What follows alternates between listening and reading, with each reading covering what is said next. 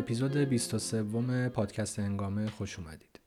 این اپیزود درباره برخی پس زمینه های مناقشه فعلی بین غرب، اوکراین و روسیه است و کمی به نهادهای توسعه مربوطه که غالبا در تحلیل ها از قلم میفته. میگم مناقشه به خاطر اینکه درباره خود جنگ نیست. جنگ متاسفانه در حال جریانه و هر روز اخبار تازه‌ای میشنویم. جنگ جهنمه. این جنگ رو برخی جنگ امپریالیستی نامیدن که بین دو نیروی امپریالیستی جریان داره و اوکراین صرفا میدان جنگ و برخی منطق پشت حمله روسیه رو بر اساس منطق امپراتوری فهم کردن. اما این اپیزود درباره تحلیل های این چنین نیست. بحران اوکراین یکی از بهترین نمونه ها برای فهم توسعه در منازعات ژئوپلیتیک جهانه که اغلب اونطور که باید گزارش نمیشه. البته تحولات خود روسیه هم بیرون از این ماجرا نیست ولی مجال دیگری میطلبه. در حالی که شدت تولید محتوا در چند هفته اخیر بسیار بالا رفته کماکان حوزه هایی هست که کمتر کسی سراغش میره. طبیعتا رسانه های شرکتی و جریان اصلی فضا رو قبضه کردن و خیلی ها در روزهای گذشته به یک جانب گرایی و استانداردهای دوگانه و دروغهای این رسانه ها پرداختن. راستش این موضوع خیلی اساسیه و مقابله با اون هم سخت. افکار عمومی از همین طریق شکل می‌گیره و برخی حرفها و ایده ها از فرط تکرار تهنشین میشه. در این بین برخی ممکنه روایت های بدیل هم به گوششون برسه که رسانه های جریان اصلی مثلا فلان. بعد به خودمون فکر کنیم باید کمی منصف بود. پس مثلا روایتی که غالب میشه رو باید کمی تعدیل کرد تا منصفانه بشه. ولی به نظرم این کار نشدنیه. زمین تحلیل متفاوته. چیزهایی اصلا گزارش نمیشه یا برعکس گفته میشه. بحث مفصلیه و واقعا کاش کسی حوصلش رو داشته باشه با مثالهای مشخص روش کار کنه. وقتی می‌بینیم که مهمان شبکه سی بی اس پروا میگه بالاخره اوکراینی ها نیمه اروپایی و نیمه متمدنن و با افغانستانی ها و سوری ها فرق دارن و مجری هم قطعش نمی‌کنه شاید فکر کنیم اینجور چیزا اتفاقیه. ولی ناظران که از نزدیک دنبال می‌کنن مثال های زیادی میارن و وقتی مثال ها خیلی زیاد بشه خب باید جور دیگه ای فکر کرد. صدای بیرون از این جریان هم به سختی شنیده میشه یا اصلا شنیده نمیشه. مستقل ها در وبلاگ ها و وبسایت های کوچیک و پادکست و کانال یوتیوب و اینا سعی می‌کنن به فهم مشکل کمک کنن اما هرگز توان مقابله با روایت های جریان اصلی رو ندارن. من ابتدا یک مقدمه سیاسی میگم بعد اندکی درباره روابط غرب و اوکراین از منظر توسعه حرف می‌زنم.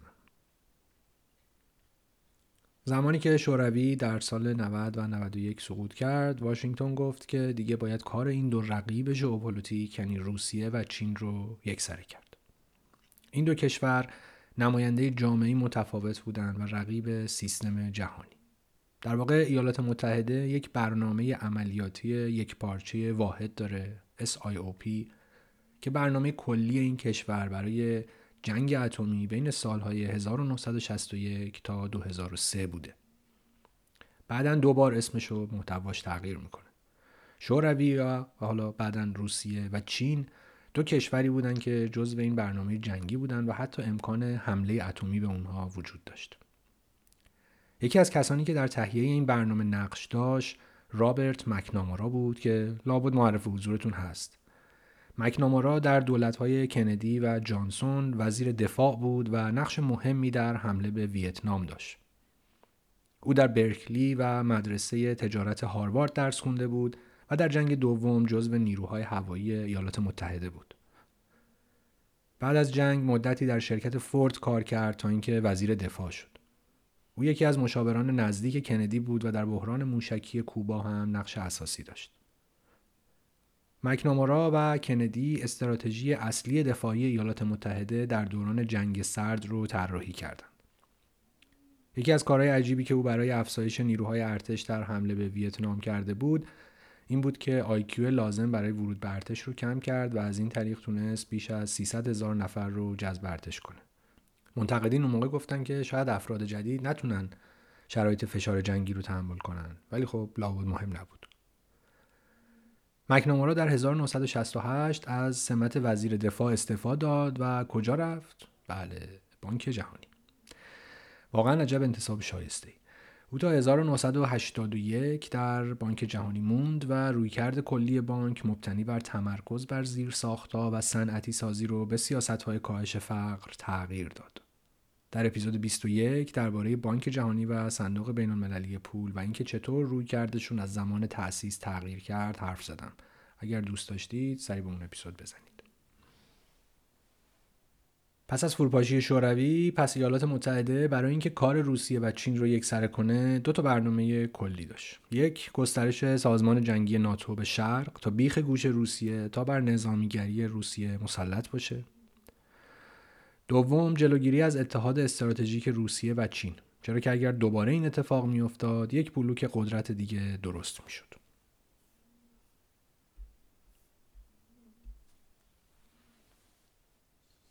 گربه ما مارلی پشت سر من خوابیده داره پف می‌کنه. حالا نمی‌دونم صداش میاد یا نه ولی می‌تونم الان میکروفون یه ذره ببرم جلوتر صداشو بشنوید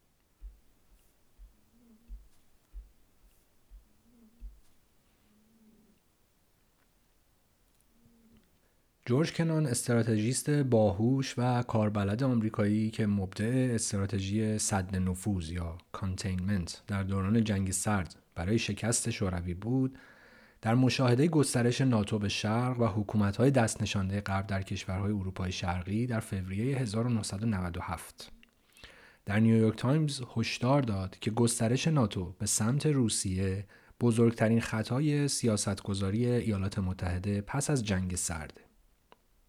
کنان حتی نتیجه رو هم پیش بینی کرده بود و گفته بود که گسترش ناتو باعث میشه روسیه فکر کنه که نظامیگری برنامه قطعی و نهایی ایالات متحده است و باید دنبال جای دیگری برای ساخت آینده خودش بره. و این جستجو در نهایت به اتحاد بیشتر با چین ختم میشه. همینم شد. آخرین بار همین چهار فوریه بود که پوتین و شین جین پینگ قبل از المپیک زمستانی پکن دیدار کردند و گفتند که اتحاد این دو کشور هیچ محدودیتی نداره و از گسترش ناتو و ادامه سیاست جنگ سرد انتقاد کردند. این دو نفر از 2013 به بعد تا به حال 38 بار با هم دیدار کردند. حرف المپیک شد در حاشیه بگم که در حین تحقیق برای این اپیزود فهمیدم که روسیه کریمر رو بعد از المپیک زمستانی سوچی زمینه روسیه کرد. هیتلر هم اتریش رو بعد از المپیک برلین زمینه کرده بود. ظاهرا این جور رویدادها به رهبران سیاسی اعتماد به نفس میده. البته المپیک سوچی برای روسیه موفقیت آمیز نبود ولی خب همزمانی جالبی بود به نظرم. در این حال چند روز پیش شنیدم که چین به روسیه گفته بوده که صبر کن اگه می‌خوای حمله کنی بعد از المپیک باشه.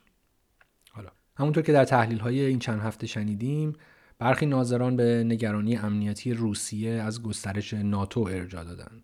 داستان هم به اینجا برمیگرده که هنگام اتحاد دو آلمان در سال 91 نمایندگان غربی ایالات متحده فرانسه آلمان و بریتانیا توافقی کردند با روسیه که ناتو به سمت شرق گسترش پیدا نکنه.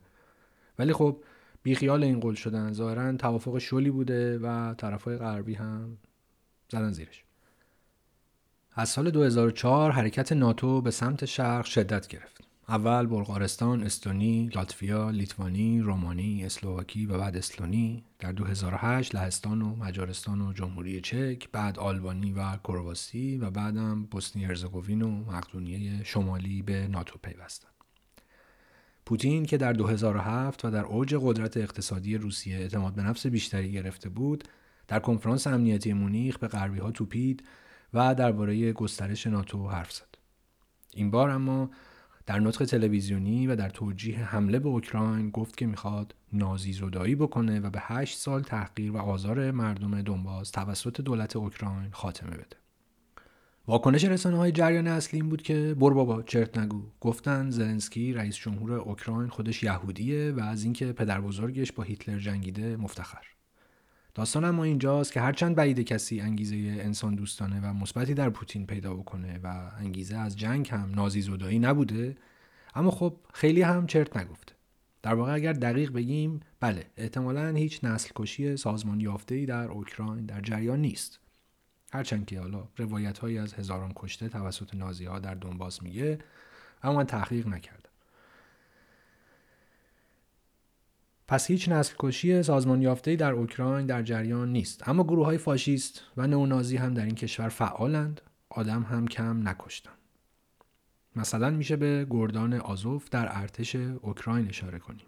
این گردان یک گروه تندرو راستگراست با ریشه های نئونازی که در سال 2014 نیروهای داوطلب بودند اما بعد از اون به ارتش اوکراین پیوستند.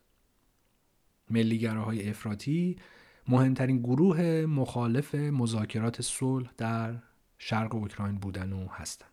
زلنسکی هم از قضا رابطه بدی با این گروه های افراطی نداره. طبق آخرین گزارش سازمان امنیت و همکاری اروپا OSCE که یک سازمان بین حکومتیه و کارش نظارت بر عملیات نظامی و اینجور چیزاست و مقرش هم در هلسینکی بخشهایی از شرق اوکراین که از سال 2014 در اختیار اوکراین بوده بارها توافق آتش بس رو نقض کرده. نقش این گروه های فاشیست در این داستان برجست است. حالا لینک گزارش هست در متن می‌تونید نگاه کنید. و باز داستان اینه که این گروه ها از ایالات متحده پول می‌گیرن. که این هم جالبه واقعا. ایالات متحده در وقایع سال 2014 اوکراین دخالت زیادی می‌کنه. همون زمان مکالمه تلفنی بین ویکتوریا نولاند دستیار وزیر امور خارجه و سفیر ایالات متحده در اوکراین لو میره. واشنگتن پست می نویسه که این مکالمه نشون میده که ایالات متحده چقدر در تعیین اتفاقات اوکراین دخالت داره. مکالمه جالبیه واقعا. افراد به اسم کوچیک یا مختصر شده خطاب میشن. درباره اختلاف بین سران اپوزیسیون صحبت میشه و اینکه چه کسی سر کار بیاد بهتره. نولاند به وضوح میگه که نمی‌خواد رهبر اپوزیسیون ویتالی کلیچکو که الان شهردار کیف سر کار بیاد و سفیر هم موافقه. نولاند نظرش روی آرسنی یاتسنیوکه که در مکالمه یاتس خطابش می‌کنه. میگه هم تجربه اقتصادی داره هم سیاسی. مکالمه واقعا جالبیه. کلا داره میگه که در چند هفته گذشته چندین بار رفته کیف اومده و به یانوکوویچ گفتن که اگر بخوای بی خیال قرارداد با اروپا و صندوق بین پول بشی اوضاع خراب میشه. و در این حال یک سخنرانی رسمی دیگه از نولان وجود داره که کم و بیش داره به همین موارد اشاره می‌کنه و از این ارتباط تنگاتنگ با اوکراین و اینکه چند بار رفته اوکراین و اومده و یه جایی از اون به هزینه ای که ایالات متحده بعد از استقلال اوکراین در این کشور کرده اشاره می‌کنه که ما برنامه گسترده داریم و کلی هزینه کردیم و اینجوری. یه جالا یه کوتاه بشنویم. Since Ukraine's independence in 1991, the United States has supported Ukrainians as they build democratic skills and institutions, as they promote civic participation and good governance, all of which are preconditions for Ukraine to achieve its European aspirations. We've invested over $5 billion to assist Ukraine in these and other goals that will ensure a secure and prosperous and democratic Ukraine. میگه از استقلال اوکراین در 1991 ایالات متحده از اوکراینی ها برای ایجاد مهارت ها و نهادهای دموکراتیک حمایت کردند تا مشارکت مدنی و حاکمیت خوب ترفیع داده بشه و همه اینها پیش شرط های آرزوی اوکراینی ها برای پیوستن به اروپا است. ما بیش از 5 میلیارد دلار برای کمک به اوکراینی ها در تحقق این هدف و دیگر اهدافشون کمک کردیم تا اوکراینی امن مرفه و دموکراتیک داشته باشیم. بامزه این که جایی که ایستاده و پشتش حرف می‌زنه تبلیغ اگزوموبیل و شورونه.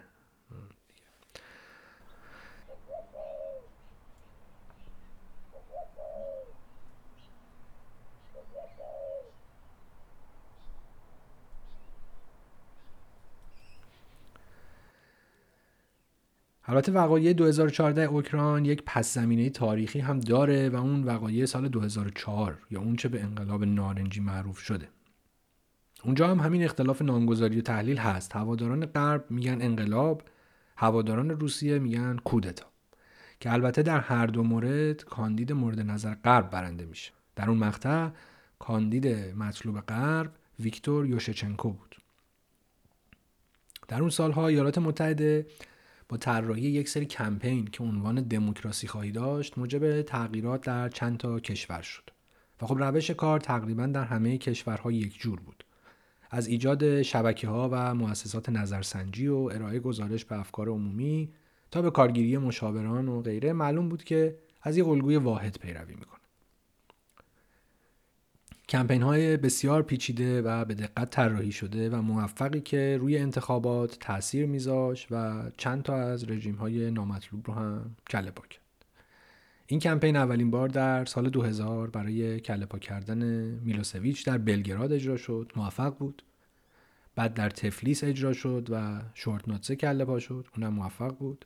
در مینسک موفق نبودن و از پس لوکاشنکو بر نیومدن ولی خب تجربیاتی به دست اومد و باعث شد که در اوکراین موفق بشن و منجر شد به چیزی که به نام انقلاب نارنجی می‌شناسیم. حالا با بقیه جزئیات کاری نداریم. همونطور که معلومه این کمپین ها علیه سیاستمداران فاسد و داغونی اجرا شد دیگه و اصلا همین باعث شد که موافقین غرب از این دخالت ها به عنوان عوامل مثبت و گسترش دموکراسی و از این جور حرفا یاد کنن. حالا در این بین بعضی البته کلا منکر میشن که دیگه جالبه. یعنی اونا جالبن. پس به واقع یکی از عواملی که اختلاف در نامگذاری و تحلیل وقایع 2004 و 2014 اوکراین رو برجسته می‌کنه همین نقش ایالات متحده است. اونچه هست اما شواهد محکمی درباره مداخله این کشور در اوکراین وجود داره. همچنین در تربیت و تجهیز نیروهای نازی که پوتین در توجیه حمله بهشون اشاره کرد. طبق یکی از اسناد از طبقه بندی خارج شده FBI در سال 2018 معلوم شد که گروه Rise Above Movement که یا RAM که یک گروه تندرو در کالیفرنیا و معتقد به برتری نژادی سفید پوستان با دوستانشون در گردان آزوف در تعاملن ایالات متحده از سال 2014 به نیروهای اوکراینی در مبارزه با جدایی طلبان مورد حمایت روسیه کمک و آموزش می‌داده و بعدتر این کمک ها رو به تسلیحات نظامی هم افزایش میده. این مجموعه کمک شامل حدوداً 620 میلیون دلار بوده که حدوداً 420 میلیون دلارش از وزارت امور خارجه اومده بوده و 200 میلیون دلارش از بودجه پنتاگون. گردان آزوف هم در سال 2014 تأسیس شد و اولین فرمانده او آندری بیلسکی بود که قبلا رهبری گروه نونازی میهن پرست اوکراین رو بر عهده داشت. تعدادی از اعضای شبه نظامی که در گارد ملی اوکراین ادغام شدن خودشون رو نئونازی می‌دونن. خلاصه اون فایل FBI در اومد و دیگه این رابطه های ذره شفافتر شد. کنگره آمریکا در 2018 قانونی تصویب کرد که به گردان آزوف پول ندن یا در واقع پول نرسه. اما نیروهای عملیاتی گفتن اجرای این قانون در عمل خیلی سخت میشه چرا که اینها در ارتش کاملا ادغام شدن. و خب همین فاشیست ها نیروهای اصلی جنگ علیه جدایی طلبان روس زبان در شرق اوکراین. حالا کاری نداریم. طبعا روسیه هم از اون طرف آدمای خودش رو داره و داره کارهای خودش می‌کنه. حالا من دیگه وارد جزئیات نمیشم. پرنده ها هم بعد از ظهر شده و به شدت در حال خوندنن و قرار هم نیست در این اپیزود نتیجه گیری کنم که حق با کیه. در واقع حمله روسیه محکومه و به نظرم بحثی در اون نیست. اصلا معلوم نیست چرا باید حق رو به یکی از این دو طرف داد. در این چند هفته ادعی گفتن که روسیه در مقابل توسعه امپریالیستی ناتو گزینه دیگه ای نداشته و گروهی هم جنگ طلبی دیکتاتوری دیوانه رو محکوم کرد. به نظرم تحلیل هایی که ماجرا رو فردی می‌بینن و فردی می‌خوان تحلیل کنند به نظرم تحلیل های پرتی هن. باید واقعا روابط رو در نظر گرفت تاریخچه ها رو نگاه کرد و دید اوضاع چجوریه. در این حال انتشار اشتباهی مقاله ای در ریا نوستی که یک سازمان خبری دولتیه سازمان خبری دولتی در روسیه است نشون میده که انگیزه پوتین اونجور که خودش گفت تنها نازی زدایی از اوکراین نبوده و انگیزه های جاه طلبانه دیگری هم در سر داشته. حالا باید صبر کرد و دید اوضاع چجوری میشه. مقاله که از قبل نوشته شده بود و برای تاریخ 26 فوریه ساعت 8 صبح آماده انتشار بود و اشتباهی منتشر شد و بعدا بلافاصله برداشته شد از روی سایت. مقاله خبر از پیروزی روسیه در اوکراین پس از دو روز می‌داد. تم اصلی مقاله هم این بود که این عملیات شکست پروژه غرب برای درهم کوبیدن روسیه بود. و پوتین تونست از این موقعیت استفاده بکنه و اوکراین رو به اتحاد تاریخی اسلاو با روسیه و بلاروس برسونه. در این مقاله کاندیداتوری اوکراین برای عضویت در ناتو به عنوان نشانه ای از مشکل ذکر شده بود نه علت اصلی هرچه هست فعلا که تا امروز که این اپیزود رو ضبط می‌کنم ظاهرا محاسبات پوتین درست نبوده و با چیزی که پیش بینی می‌کرده خیلی فرق داره بیچاره مردم اوکراین و روسیه. گفتنیه که هرچند افکار عمومی روسیه موافق زمینه کردن کریمه در سال 2014 بود درباره جنگ با اوکراین کاملا برعکسه. گروه های ضد جنگ در بسیاری شهرهای روسیه مثل دیگر نقاط جهان اعتراض کردند. در خود روسیه تظاهرات ضد جنگ بسیار بزرگی برپاست. تا همین 5 6 روز پیش بیش از 6 هزار نفر در تظاهرات ضد جنگ در روسیه بازداشت شدند. شاید گام بعدی تظاهرات ضد جنگ جایی باشه که مردم برای پول گرفتن از آبر بانک ها صف بکشند که در سایه تحریم های اخیر ماجرا بسیار پیچیده میشه.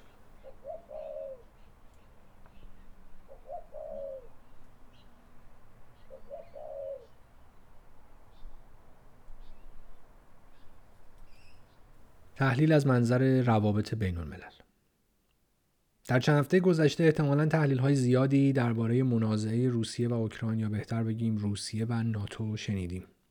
طبعا این داستان رو میشه از منظرهای مختلفی بررسی کرد اگر تحلیل های دریوری و اونایی که چشم بسته طرفدار یک طرف هستن رو کنار بگذاریم اغلب می‌بینیم که این داستان در چارچوب روابط بین الملل تحلیل میشه. یکی از روایت های جریان اصلی اینه.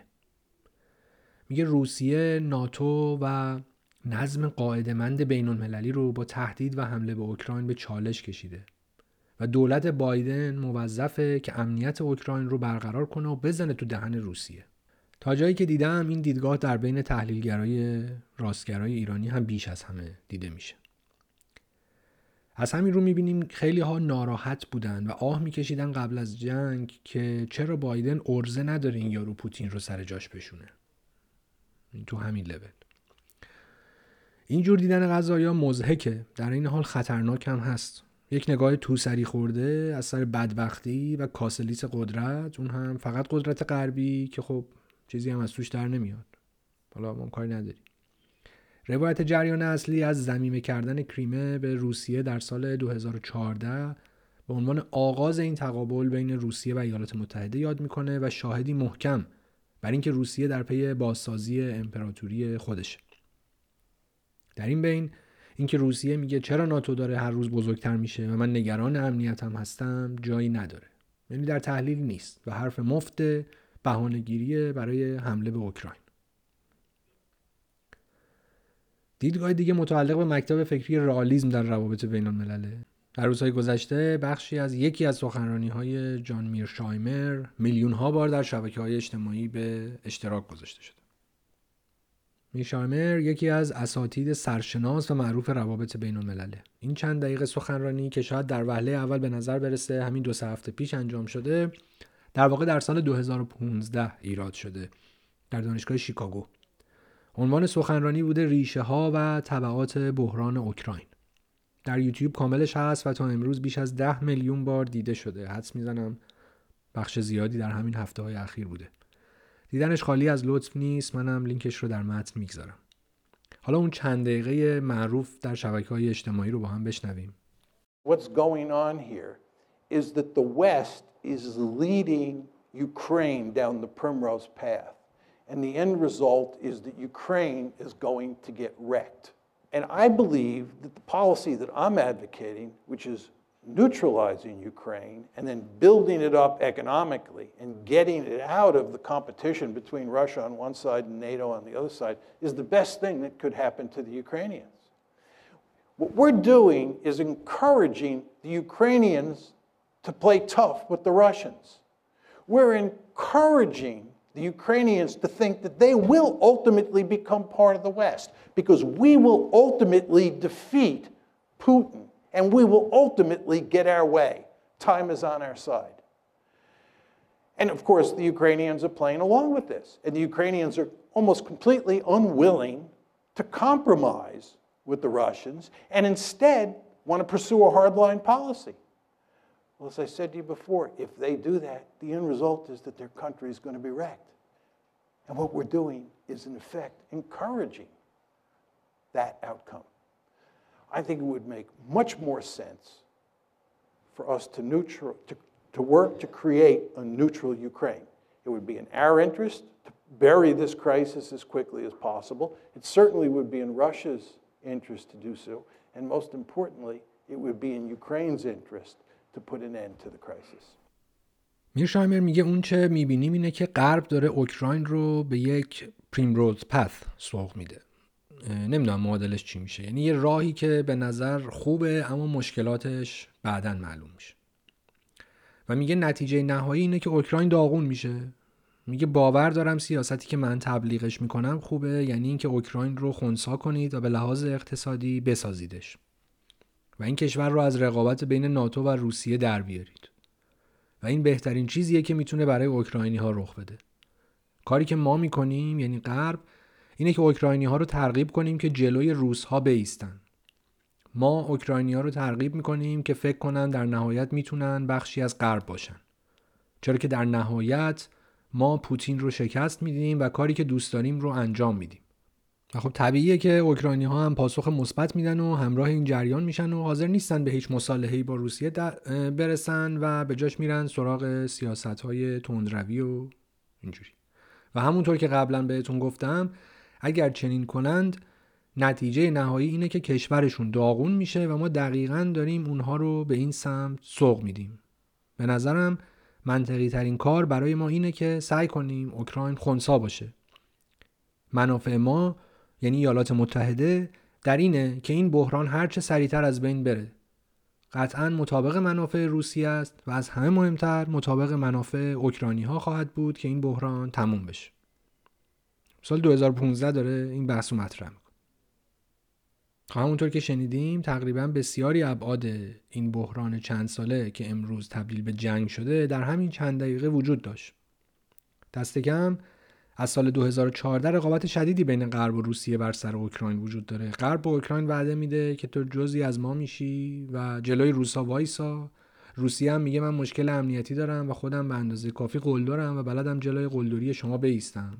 تازه اوکراین اصلا مال ما بوده.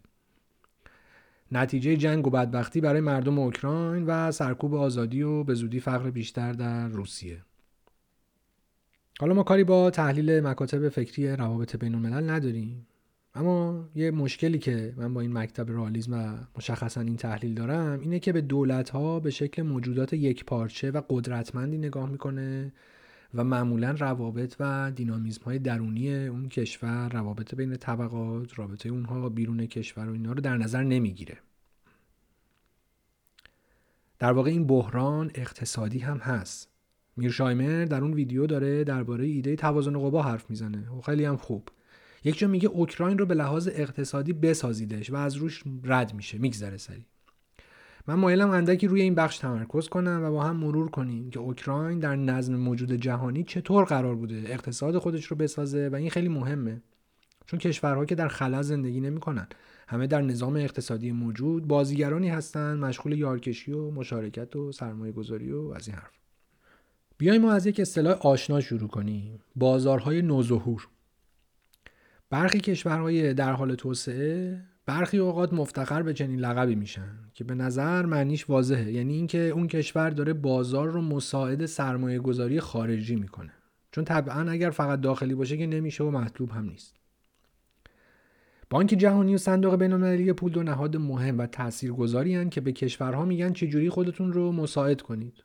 این مساعد کردن هم کم و بیش یعنی اجرای سیاست های ریاضت اقتصادی. کاهش یا ثابت نگه داشتن حقوقها کاهش از هزینه های آموزش و بهداشت و درمان قطع سوبسید انرژی افزایش سن بازنشستگی و از اینجور کارا. در این حالت واقعا یک تیر و چند نشونه. یعنی کشور جوری میره زیر بار بدهی که اغلب دیگه از جاش بلند نمیشه و به طور مستمر وابسته به وام و کمک میمونه. صورت بدی هم نداره معمولا. چون اینجوری در اخبار گزارش نمیشه. یعنی مثلا احتمالا هیچ کس نگفت که آلمان با یونان وارد جنگ شد یا اینکه آلمان و اتحادیه اروپا در بحران یونان جنایت کردن نمیگه کسی اینو ذره جزئیات رو مرور کنیم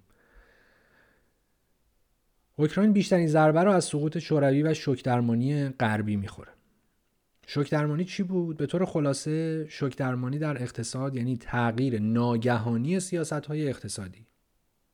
به عبارت دیگه اجرای ناگهانی سیاست های نولیبرال برای تبدیل یک اقتصاد توسعه گرا یا مبتنی بر برنامه ریزی مرکزی یا برنامه ریزی دولتی به یک اقتصاد بازار آزاد.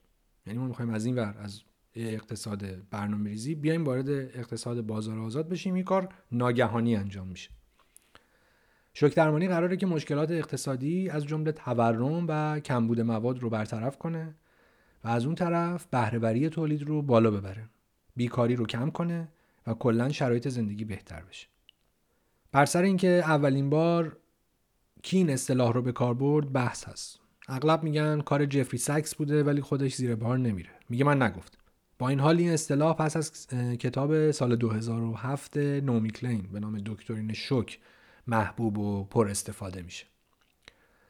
شوک درمانی هم اولین بار ظاهرا در شیلی توسط تیم پینوشه و شرکا اجرا میشه. در روسیه و کشورهای پسا کمونیستی به قول معروف هم شوک درمانی اجرا میشه و فاجعه درست می‌کنه. امید به زندگی کاهش پیدا می‌کنه نابرابری و فقر افزایش. برخی کشورها مثل لهستان میشن نمونه موفق اجرای شوک درمانی با این حال به طور متوسط سرانه ناخالص داخلی کشورهای پسا کمونیستی در سال 2005 به حد 1989 می‌رسه. یعنی پس از سقوط شوروی حدودا 16 سال طول می‌کشه تا برسن همون جایی که بودن. در بین این کشورها هم همونطور که گفتم لهستان و البته آلبانی مجموعا از بقیه موفقتر بودن که حالا داستان خودشون رو دارن. عملکرد اوکراین بین 1990 تا 2017 نه تنها از همسایگانش بدتر بوده بلکه پنجمین کشور در میان بدترین ها در جهان بوده یعنی بین سالهای, دو... بین سالهای 1990 تا 2017 تنها 18 کشور رشد تجمعی منفی داشتن و جایگاه اوکراین در کنار کنگو، بروندی و یمن در پایین جدوله. حالا کمی مرور کنیم رابطه اوکراین و صندوق بینالمللی پول رو. اوکراین در 1992 عضو صندوق بینالمللی پول میشه. در 1998 دو دو دهم میلیارد دلار وام می‌گیره و قرار میشه که تغییرات ساختاری رو اجرا کنه 1999 معلوم میشه اوکراین پول نداره که وام رو پس بده و تغییرات ساختاری رو هم درست اجرا نکرده صندوق پرداخت اقساط بیشتر رو همیشه منوط به اجرای برنامه ها می‌کنه. ریاضت اقتصادی اجرا میشه و آخرین قسط اون وام در 2001 پرداخت میشه. 2008 قرار میشه که صندوق 16.5 میلیارد دلار به اوکراین وام بده. 2010 حدود 10 میلیارد وام پرداخت میشه اما بقیه پرداخت معلق میشه چرا که اوکراین پای حقوق رو افزایش داده بوده. واقعا چه کار بدی. در سال 2010 در این حال اوکراین سومین بدهکار صندوقه. بعد از رومانی با 12.5 میلیارد بدهی و مجارستان با 11 ممیز 6 میلیارد دلار بدهی. در همون 2010 صندوق اوکراین برنامه رو کمی بازنگری می‌کنه. دولت 50 درصد قیمت گاز خانگی رو بالا می‌بره که یکی از درخواست های کلیدی صندوق بوده در 2013 صندوق دوباره اعلام می‌کنه که اوکراین نتونسته درست برنامه های مد نظر رو اجرا بکنه. در دسامبر همون سال میکالا آزاروف میگه شرایط صندوق خیلی سخته. اینا میگن کلی بودجه رو کم کن و 40 درصد هم قیمت گاز رو ببر بالا. ویکتور یانوکوویچ رئیس جمهور اوکراین میگه که ما قطعا به گفتگو با صندوق ادامه میدیم و اگه شرایط مناسب بود برای ما از اون مسیر میریم. در این حال میگه که شرایط صندوق قابل قبول نیست برای ما فعلا. من با جو بایدن معاون رئیس جمهوری ایالات متحده حرف زدم و به هم گفت که مورد وام صندوق تقریبا حل شده. و منم بهش گفتم که اگه شرایط مثل قبل باشه ما نمی‌تونیم همچی وامی رو بگیریم و نمی‌خوایم اصلا. شما مناسبات و روابط رو نگاه کن. شرایط مثل قبل موند. در نتیجه دولت بیخیال نزدیک شدن به اروپا میشه و سمت پوتین قش می‌کنه و پوتین هم خوشحال. اما این بخش جزئیات بیشتری داره.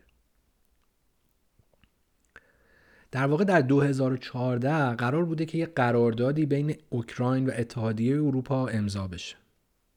همون قراردادی که نولان داشت در اون سخنرانی که بالا صداشو شنیدیم بیا صحبتش بود گفت.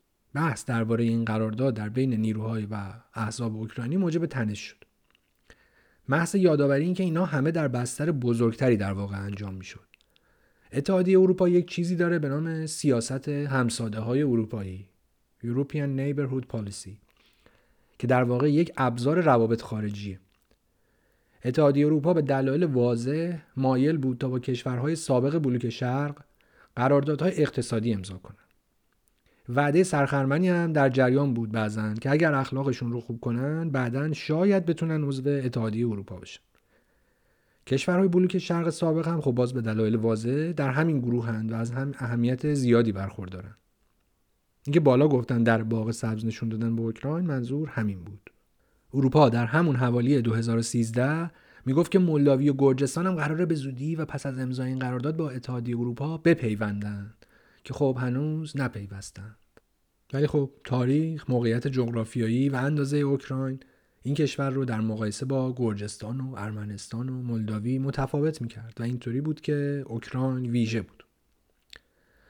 پوتین هم که سالها سر کار طبعا اون موقع هم بود و موضعش هم در قبال اوکراین همین بود که هست. می‌گفت بیاین اینور نرید سمت اروپایی اروپا یک سری شرط برای اوکراین گذاشته بود. گفته بود این کارها رو بکن و بیا به یک کنفرانسی تا قرارداد رو امضا کنیم. یکی از مواردی که بیشتر رسانه ای شد آزادی یولیا تیموشنکو نخست وزیر سابق بود که در 2011 به هفت سال زندان محکوم شده بود. گفتن ولش کنید بره آلمان مداوا. اما موارد مهمتر اقتصادی چندان در اخبار نمی اومد. مواردی که طبق ارزیابی مؤسسه فراملیتی یعنی اسمشون همینه The Transnational Institution که یک مؤسسه بین المللی تحقیقاتیه و اینجوری که خودشون میگن هدفشون ساخت دنیایی عادلانه و دموکراتیک و پایداره. طبق ارزیابی خلاصه این مؤسسه این مواردی که اروپا در قرارداد قرار بود به اوکراین تحمیل بکنه اصلاحاتی برای منافع یک درصد بالای جامعه بوده و میشه در چند مورد نتیجه اون اصلاحات رو خلاصه کرد. یک اینکه به نفع اولیگارش های اوکراینی بود که بخش بزرگی از ثروتشون روانه تراست های خارج از کشور می‌شد. دو منجر به صنعتی زدایی اوکراین می‌شد. چرا که تولید کنندگان صنعتی اوکراین نمی‌تونستن مطابق استانداردهای اروپا تولید کنند نه سرمایه کافی داشتن و نه تکنولوژی تولید مناسب با شرکت که بتونه با شرکت های چند ملیتی اروپایی رقابت کنه. سومی که اقتصاد اوکراین رو به سمت صادرات محصولات کشاورزی و مواد خام سوق می‌داد که ارزش افزوده کمتری برای جمعیت تولید می‌کرد. و چهارم که به کسب و کارهای کوچیک اوکراین که 99 درصد شرکت های اوکراینی رو اون موقع تشکیل می‌دادن و 68 درصد نیروی کار رو در خودش جای داده بود آسیب می‌زد. حالا گزارش کامل هست می‌تونید مطالعه کنید. منم در متن لینکش رو می‌ذارم و و خب سوال اینجاست که اصلا حزب یانوکوویچ فاسد و خودش آدم روسیه. چرا باید یک کشوری زیر بار همچین قراردادهایی بره؟ معلوم. خلاصه اینکه حزب یانوکوویچ در مجلس به هیچ کدوم از موارد رأی نداد. در نتیجه امضای توافقنامه با اروپا کلا رأی نیاورد. احزاب و گروه های اپوزیسیون هم پشتشون به حمایت غرب و خصوصا ایالات متحده گرم بود گفتن بهش تو فاسدی و برای حمایت از قرارداد و فشار به دولت میریزیم تو خیابون. و شد اونچه که بهش در ادبیات رسمی میگن انقلاب میدان. طبعا مخالفین هم بهش میگن کودتا یا ضد انقلاب. انقلاب که طبعا نبود چون واقعا چیز خاصی تغییر نکرد. نه نظام اقتصادی نه فضای پر از فساد و سلطنت پولدارهای اوکراینی و نه هیچ. گروهی از سیاستمداران کله پا شدن گروه دیگه جاشون رو گرفتن. رژیم چنج بود به نوعی. حالا. پس از این وقایع سال 2014 بلا فاصله مذاکرات از سر گرفته شد و یه وام گنده برای اوکراین کنار گذاشته شد و قرارداد مورد بحث هم در نهایت در سال 2017 اجرایی شد. رژیم فاسد یانوکوویچ ابتدا جمعیت رو تشویق می‌کرد به سمت اتحادیه اروپا حرکت کنن بعد وقتی که در مواجهه با شرایط مالی وقیهان اروپا قرار گرفت و از اونجایی که یک پیشنهاد سودآورتری از سمت مسکو داشت یه مرتبه به سمت روسیه برگشت. با عجله غرب برای به رسمیت شناختن انقلاب یعنی همون حالا انقلاب میدان یانوکوویچ هم حاضر به ایستادگی و مبارزه نبود. روسیه هم در مقابل تلافی کرد و به برخی محصولاتی که از اوکراین وارد می‌کرد ایراد گرفت و تعرفه ها رو برد بالا و در همون سال هم پوتین گفتش که اگر قرار باشه اوکراین بین روسیه و اتحادیه اروپا یکی رو انتخاب کنه این منجر به تقسیم کشور میشه. اینجوری تهدید کرد. اما به همین بسنده نکرد و به قولی تصمیم گرفت اون چرا که می‌تونه از چنگ اوکراین و اروپا در بیاره رو بگیره. از این رو بود که در 2014 کریمه رو زمیمه کرد و برای ایجاد جمهوری های جدایی طلب مورد حمایت روسیه در منطقه دنباس شرقی مداخله کرد. و این همون جاییه که رسانه های جریان اصلی از اون آغاز می‌کنن. تهاجم روسیه به اوکراین در سال 2014 اقتصاد اوکراین در ورای این ناملایمات وضعیت بدی داشته و داره. رشد اقتصادی پایین و استاندارد زندگی کم و بیش ثابت. بیش از ده ساله که حقوقها افزایش نداشته و تازه بعد از بحران 2014 چند بار سقوط هم کرده. اوکراین جمعیتی بودن 41 میلیون نفر داره و اقتصادی خراب مثلا اگر سرانه تولید ناخالص داخلیش رو برای مقایسه انتخاب کنیم می‌بینیم که این کشور با 41 میلیون نفر جمعیت درآمدی کمتر از ارمنستان با حدود 3 میلیون جمعیت داره. در واقع به لحاظ جمعیتی و درآمدی مثلا با عراق قابل مقایسه است. برای یک استراحت کوچیک یک موسیقی کوتاه از آهنگساز اوکراینی راین هولد گلیر متولد 1875 در کیف بشنویم و بعد از دو دقیقه برگردیم. Thank you.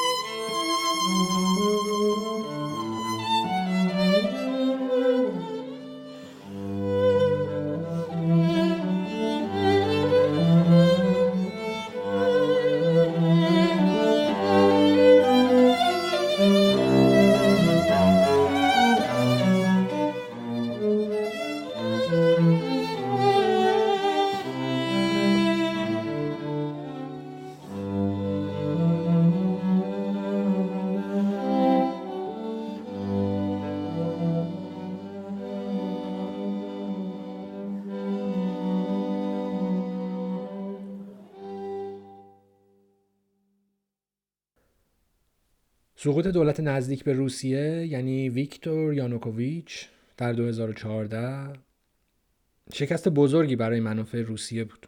پوتین اوکراین رو کشوری در دست خودش و سرمایهداری رفاقتیش می‌دونست. جوری که یک بار به جورج دبلیو بوش گفته بود که اوکراین اصلا کشور نیست.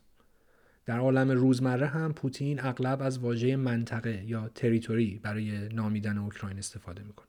در این حال همواره خیلی مصمم بوده که اوکراین رو از چنگ سرمایهداری اروپایی به رهبری آلمان بکشه بیرون.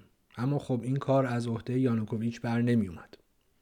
بعد از سرنگونی دولت یانوکوویچ سناریوی معمول اتفاق افتاد. همونطور که گفتم رهبران بورژوازی متمایل به غرب رفتن سراغ اید یا همون کمک گرفتن از اتحادیه اروپا و صندوق بینالمللی پول. همونقدر که یانوکوویچ بازیچه دست پوتین بود رهبران بعدی بازیچه دست اروپا بودن. روزنامه آلمانی اشپیگل در گزارشی به سال 2014 درباره دو پولدار اوکراینی نوشت که با هم بیش از 90 تا از نماینده مجلس رو کنترل می‌کنن. رینات آخمتوف و دیمیتری فیتراش. آخمتوف مؤسس هلدینگ بزرگ مالی و صنعتی SCM که صدها شرکت زیر مجموعه از بانک و مستقلات تا کارخونه و اینا داره و حدود 300 هزار نفر کارمند. برآورد شده که حدود 7.5 میلیارد دلار ثروت داره و البته رتبهش در جهان چندان بالا نیست. 327 آخمتوف رو به نوعی حاکم دنباس هم می‌دونن که خانه صنایع سنگین اوکراینه و باشگاه فوتبال شاختار دونسک هم همونجاست که آخمتوف هم مالک و هم رئیسش. او در دنباس خیریه و مؤسسه توسعه و کمک به فقرا و اینا هم داره. در پرانتز این که من در این جریانات اخیر متوجه شدم که رسانه های جریان اصلی به این جور آدم ها اگر در روسیه و اوکراین باشن میگن اولیگارش ولی اگه در غرب باشن میگن کارآفرین و تاجر و philanthropist و اینا. اینا هم جالبه به نظر پولدارای اوکراین رفتن یانکوویچ رو پیش از وقایع 2014 حدس می‌زدن و مشغول یارکشی های سیاسی و برنامه ریزی برای بعد از فروپاشی بودن. اونها دنبال دلارها و یوروهای صندوق بین المللی پول و اتحادیه اروپا بودند و مشتاق بودند تا اوکراین در عوض این پولها طبق نسخه های معمول صندوق ارزش پولش رو پایین بیاره، سیاست های ریاضتی ایجاد کنه و قوانین کار رو تغییر بده. آخمتوف طرف خودش رو انتخاب کرد.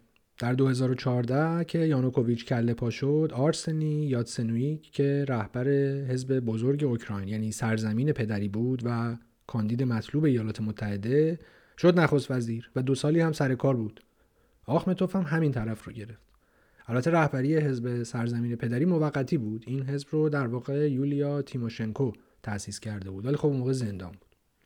فیرتاش هم طرف حزب ویتالی کلیچکو یعنی اتحاد دموکراتیک اوکراینی ها برای اصلاحات رو گرفت. با مزه اینکه ویتالی که امروز شهردار کیف و عکسایی از او در لباس نظامی در هفته گذشته منتشر شده قبلا بوکسور بوده. خلاصه اینکه در 2014 و بعد از فروپاشی دولت یانوکوویچ پولدارها آدمهای مورد علاقهشون رو در پستهای سیاسی مطلوب دیدند و احزاب مرتبط با اونها گفتند که کشور تا آخر ماه دو میلیارد دلار و تا پایان سال 9 میلیارد دلار دیگه نیاز داره تا بتونه بدهی های دولت رو صاف کنه.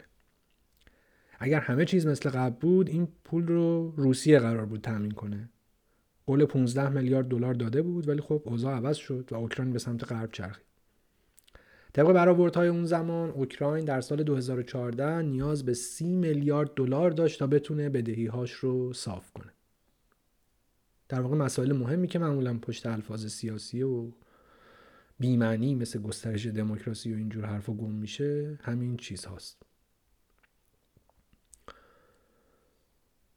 حکومت جدید ابتدا ارزش پول رو کم کرد که صادراتش بیشتر بشه. اقتصاددانان جریان اصلی و مشاوران حکومت می‌گفتند که این کار برای بازیابی رقابت پذیری کشور ضروریه. اونها می‌گفتند که در سالهای اخیر دستمزدها افزایش پیدا کرده و هزینه های نیروی کار هم کلا افزایش داشته. پس این برای رقابت پذیری اوکراین بده. هدف هم افزایش سوداوری بخش های اصلی صادرات اوکراین کشاورزی و فولاد بود. همون چیزایی که در بالا گفتم که طبق اون مطالعه برای اقتصاد اوکراین بد بوده. همون. درخواستای صندوق بینالمللی پول از اوکراین چی بوده؟ های انرژی دولت قطع بشه و چهل درصد قیمت انرژی افزایش پیدا کنه. صندوق می‌گفت که های انرژی اندازه 7 درصد ناخالص داخلی اوکراین هزینه داره و باعث میشه که مردم در سرما و بوران انرژی ارزونی به دست بیارن. چرا واقعا؟ چرا مردم باید وقتی سردشون انرژی هم ارزون باشه؟ تمومش کنید. بعد هم گفتن افزایش جلو جلو معنیدار و گسترده تعرفه ها برای کاهش زیانهای مالی جذب سرمایه های جدید و بهبود حکمرانی ضروریه. بله. باید در ساختار بانک ها بازنگری کرد و هزینه های دولتی رو کم کرد رشد حقوق و دستمزد و استخدام بخش دولتی محدود بشه و حقوق بازنشستگی کمتر از تورم افزایش داشته باشه. دولت جدید هم که پایه بود همه اینها رو اجرا کنه. آرسنی یاتسنویک که اون موقع نخست وزیر بود گفته بود که هرچند اجرای این سیاست ها باعث سختی مردم میشه اما او آماده است که سیاست خودکشی رو اجرا کنه. اساسا مثل همون اصطلاح هزینه جراحی که کارگزارانی ها برای آبان 98 به کار بردن خیلی وقتا اون حقوق بازی که قرار سیاست های ریاضتی اجرا کنه تازه کلی مظلوم نمایی می‌کنه که آقای من برای نجات کشور و بهبود ال و بل و اینا دارم فداکاری می‌کنم و فلان. جالب اینجاست که وام 2014 صندوق به اوکراین اولین بار بود که صندوق بین‌المللی پول برنامه‌ای برای کشوری بحران زده و در شرایط ناپایدار اوکراین تهیه می‌کرد. چون معمولا این مواقع میگن وضعیت برای سرمایه گذاری پایدار نیست وام نمیدیم در این حال نه اتحادیه اروپا و نه ایالات متحده هیچ قصدی برای حمایت از اوکراین برای پیروزی در جنگ شرق کشور هم نداشتند دولت اوباما عقب نشینی کرد و بحران اوکراین رو به فرانسه و آلمان سپرد و توافق نامه مینسک دو شکل گرفت که اون هم برای فهم بحران امروز کلیدیه. توافق اولیه بازتاب برتری نظامی گسترده روسیه بر اوکراین و همچنین عدم تمایل روسیه به تشدید بحران تا حد تهاجم تمام ایار بود. این قرارداد روسیه رو راضی کرد چرا که وعده اوکراین غیر متمرکز با تضمین حقوق زبانی برای روسی زبانان رو می‌داد. از نظر مسکو این توافق برای اطمینان از اینکه اوکراین به حوزه نفوذ غرب نمیلغزه کافی بود و دیگه بستگی به اوکراین داشت که توافق را اجرا کنه یا نه. چون اگر اجرا نمی‌کرد در وضعیت مناقشه دائمی میموند و این وضعیت شاید وام های صندوق رو قطع نمی‌کرد اما قطعا آینده رو برای پیوستن به اتحادیه اروپا یا ناتو مخدوش می‌کرد. در این حال ملیگراهای اوکراینی اصلا از این توافق راضی نبودند و خب ظاهرا سعی کردند که اجرایی هم نشه. خلاصه اینکه در همون 2014 هم یک وام بزرگ 15 میلیارد دلاری از طرف صندوق بین‌المللی پول برای اوکراین کنار گذاشته شده بود و گفتن که شما بیاین قیمت گاز رو دوباره گرون کنید و یه تشکیلات ضد فساد هم درست کنید که ما بهتون وام بدیم.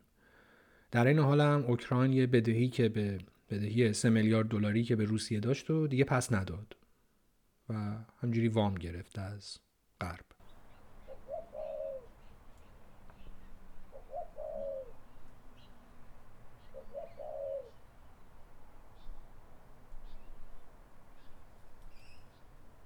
از اون به بعد حکومت اوکراین دست حکومت های نزدیک به غرب بوده. سال 2019 شد دولت جدید اومد سر کار. صندوق گفت هیچ وضعتون خوب نیست همتون فاسدین. دولت جدید بیایید حرف بزنید اکتبر 2019 نماینده های اوکراین رفتن واشنگتن که حرف بزنن و سال بعد یک 5 میلیارد دلار وام رو تصویب کردن که 3 میلیاردش رو همون موقع دادن و بقیه قرار شد با اجرای بیشتر برنامه ها داده بشه. برای اینکه اوکراین بقیه وام رو دریافت کنه دو شرط مهم وجود داشت که پارلمان باید به اون رأی می‌داد. اول اینکه منع فروش زمین های کشاورزی رو بردارن. دوم اینکه یک قانون جدید بانکداری درست کنن که دو تا از این پولدارای اوکراین نتونن بانک خصوصی بخرن. وام ها هنوز ادامه داره. آخرینش یک پرداخت 700 میلیون دلاری از همون بسته 5 میلیاردی بوده. برای دریافت این وام اوکراین باید بدهیش رو در سطح پایداری نگه داره. استقلال بانک مرکزیش رو حفظ کنه تورم رو به حد مطلوب برگردونه و با فساد مبارزه کنه. که معنیش میشه چی؟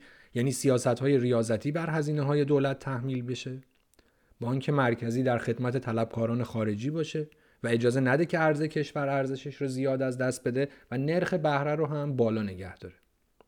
همین مرور مختصر نشون میده که فارغ از فاجعه جنگ بار بدهی هنگفتی که غرب از طریق نهادهای توسعه به اوکراین تحمیل کرده تا نسلها بر دوش مردم این کشور خواهد بود. طبعا لینک گزارش صندوق و تمام این حرفایی که زدم رو در متن می‌تونید پیدا بکنید. در یک نگاه کلی پس از انقلاب 2014 وقتی به وضعیت رفاهی اوکراین نگاه می‌کنیم می‌بینیم کلی ترین نتیجه که از این تغییرات حاصل شد این بود که درصدی که دولت از تولید ناخالص داخلی صرف هزینه های رفاهی می‌کرد از 4 درصد در سال 2014 به 2.5 درصد در سال 2022 کاهش پیدا کرد. از اون طرف هم دولت از افزایش حقوق جلوگیری کرده. نتیجه واضحه دیگه. خراب شدن وضع زندگی مردم. تازه وضعیت حقوق بشر هم بهتر نشده چندان. اما از همه مهمتر و شاید مهمتر از خصوصی کردن بانک ها خصوصی سازی زمین هاست. اوکراین حدود یک چهارم خاک حاصلخیز چرنوزم رو در جهان داره. که از غذا خاک خفنیه و خیلی حاصلخیزه. در این حد که خود خاک رو میشه کالا کرد و فروخت. اوکراین در این حال بزرگترین تولید کننده روغن آفتابگردون و چهارمین تولید کننده ذرت. اما بهرهوری کشاورزی پایینی داره. خصوصا در مقایسه با اروپا. در 2014 ارزش افزوده هر هکتار در, در اوکراین 413 دلار بود. در لهستان 1142 دلار بود در آلمان 1507 دلار بود و در فرانسه 1444 دلار. همین که اون مؤسسه میگفتش که به سمت صادرات محصولات خام و مواد اولیه اوکراین رو دارن سوق میدن و در خدمت یک درصد این, این اصلاحات در خدمت یک درصد بالای جامعه است و اینکه اوکراین نمی‌تونه با این اصلاحات در برابر اروپایی مقایسه بکنه این اینا این حدود سی درصد جمعیت اوکراین هنوز در مناطق روستایی زندگی می‌کنن و 14 درصد نیروی کار کشاورزن. یکی از توصیه های همیشگی مشاوران غربی و صندوق بین المللی پول به اوکراین در این سالها این بوده که باید زمین ها خصوصی بشه. حکومت هم تا مدتی مقاومت کرده بودند اما در نهایت وا دادن و قانونش در همین 2020 تصویب شد و در 2024 هم اجرایی میشه. اقدامی که بانک جهانی از اون به عنوان واقعی تاریخی یاد کرد که در سایه رهبری رئیس جمهور اوکراین و تلاش مجلس این کشور به دست اومده در واقع یکی از وعده های انتخاباتی زلنسکی در 2019 همین اصلاحات ارزی بود. یکی از شروط دریافت وام 8 میلیارد دلاری صندوق هم همین بود.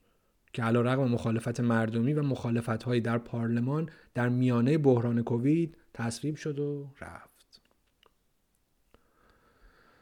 اوکراین البته در دعوای با روسیه هم بسیار ضرر کرده بر اساس یک برآورد تولید ناخالص داخلیش بین 2014 تا 2020 سالانه 40 میلیارد دلار کمتر از چیزی که می‌تونسته باشه بوده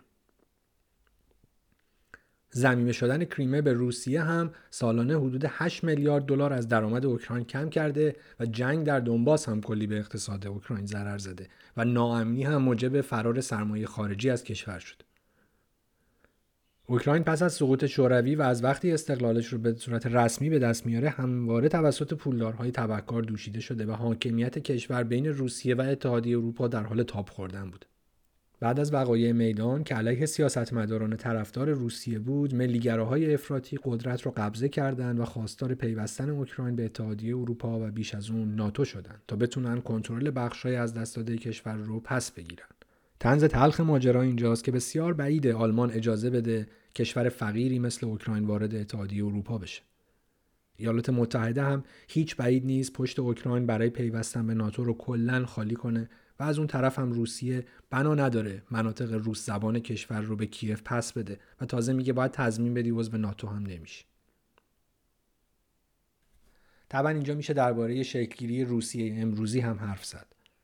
اینکه چطور شوک درمانی اقتصادی یلتسین پس از سقوط شوروی اجرا شد و چه به روز مردم کشور آورد اینکه چطور اصلاحات اقتصادی بر سیاسی مقدم دونسته شد و خیلی چیزهای دیگه. ولی اپیزود طولانی میشه و شاید بهتر باشه در فرصت دیگری سراغش بریم. ممنون که تا اینجا همراه بودین.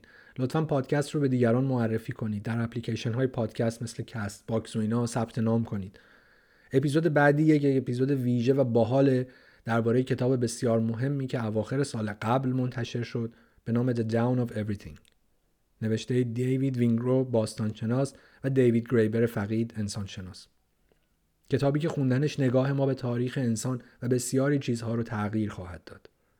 البته طبیعی اگه ندونیم یافتهاش چیه. نسخه الکترونیک کتاب رو میشه روی اینترنت هم پیدا کرد و اگر کتاب رو دست گرفته این یا خونده این نظرتون رو لطفا برای من بفرستید. آهنگ پایانی این اپیزود آهنگ معروفی از تریسی چپمن که چندان نیازی به معرفی نداره. آهنگ به نام درباره انقلاب حرف می‌زنن که در آلبوم 1988 منتشر شد و خیلی موفق بود. در این حال آهنگ ماشین سری فست کار هم که یکی دیگه از آهنگ های معروف چپمنه و در همین آلبومه. آهنگ درباره انقلاب حرف می‌زنن ارجا به اعتراضات علیه آپارتاید در آفریقای جنوبی داره. مراقب خودتون باشید. تا اپیزود بعدی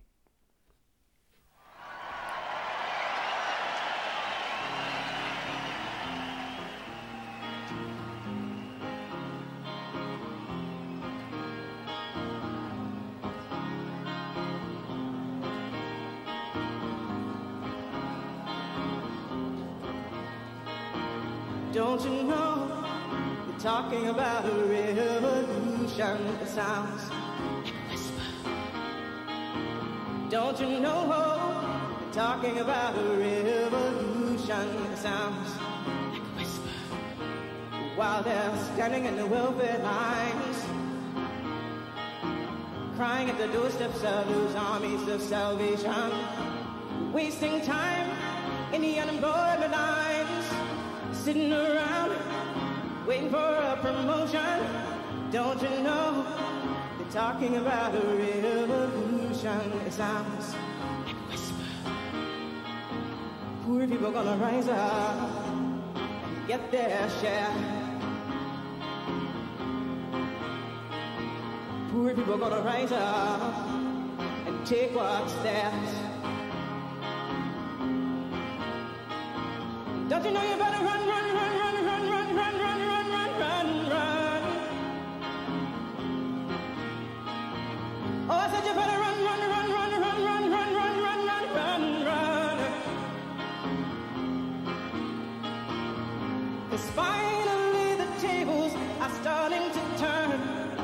Talking about a revolution.